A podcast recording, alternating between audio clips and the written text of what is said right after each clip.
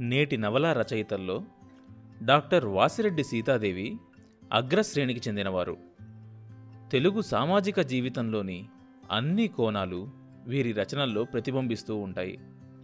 సాంఘిక దురన్యాయాలను పసిగట్టి ఎత్తిచూపడంలోనూ పతనమయ్యే భూస్వామ్య సంస్కృతిని బొమ్మ కట్టించడంలోనూ వీరు సిద్ధహస్తులు. సమకాలీన సమాజాన్ని తీర్చిదిద్దే సామాజిక ఆర్థిక అంశాలను తమ రచనలకు వస్తువుగా తీసుకుంటారు.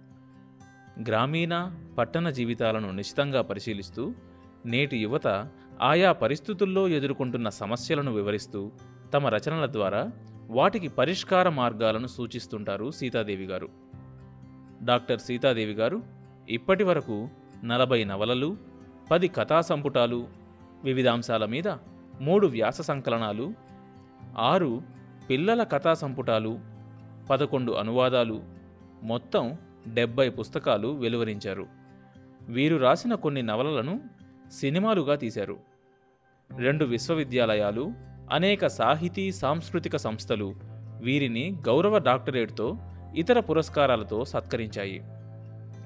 పంతొమ్మిది వందల తొంభై ఆరులో తెలుగు విశ్వవిద్యాలయం వారి విశిష్ట పురస్కారాన్ని అందుకున్న ప్రప్రథమ రచయిత్రి వీరే. ఆంధ్రప్రదేశ్ సాహిత్య అకాడమీ బహుమానం ఐదుసార్లు పొందిన గౌరవం వీరికే దక్కింది.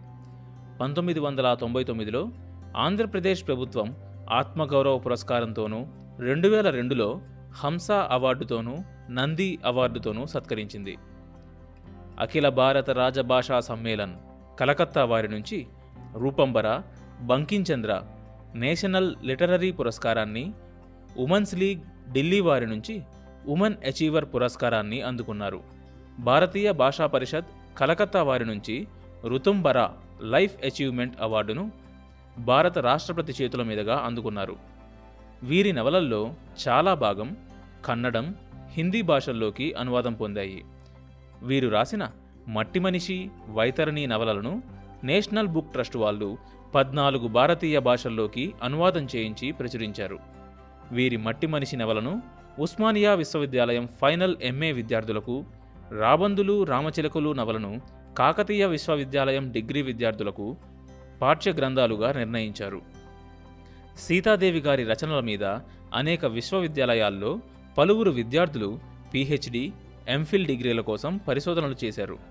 అనేక అధికార అనధికార సంఘాల్లోనూ సంస్థల్లోనూ ఉన్నత పదవులు నిర్వహించి జవహర్ బాలభవన్ డైరెక్టరుగా పదవీ విరమణ చేశారు. ఆధునిక తెలుగు నవల కథను అందలాలెక్కించిన ఘనత డాక్టర్ వాసిరెడ్డి సీతాదేవి గారిదే. మరీచిక నవలను పంతొమ్మిది వందల ఎనభై రెండులో ఆంధ్రప్రదేశ్ ప్రభుత్వం నిషేధించింది. సాహితీ సంఘాలు ప్రజా సంఘాలు చేసిన ఆందోళనల ఫలితంగా కోర్టు ఉత్తర్వుల మూలంగాను పంతొమ్మిది వందల ఎనభై రెండులోనే ప్రభుత్వం ఆ నిషేధాన్ని తొలగించింది. సవిమర్శక వాస్తవికత నుండి సోషలిస్టు వాస్తవికత దిశలో రచనలు సాగించి తెలుగు రచయిత్రులలో అగ్రశ్రేణి రచయిత్రిగా పేరుగాంచిన డాక్టర్ సీతాదేవి పదమూడు నాలుగు రెండు వేల ఏడున మరణించారు.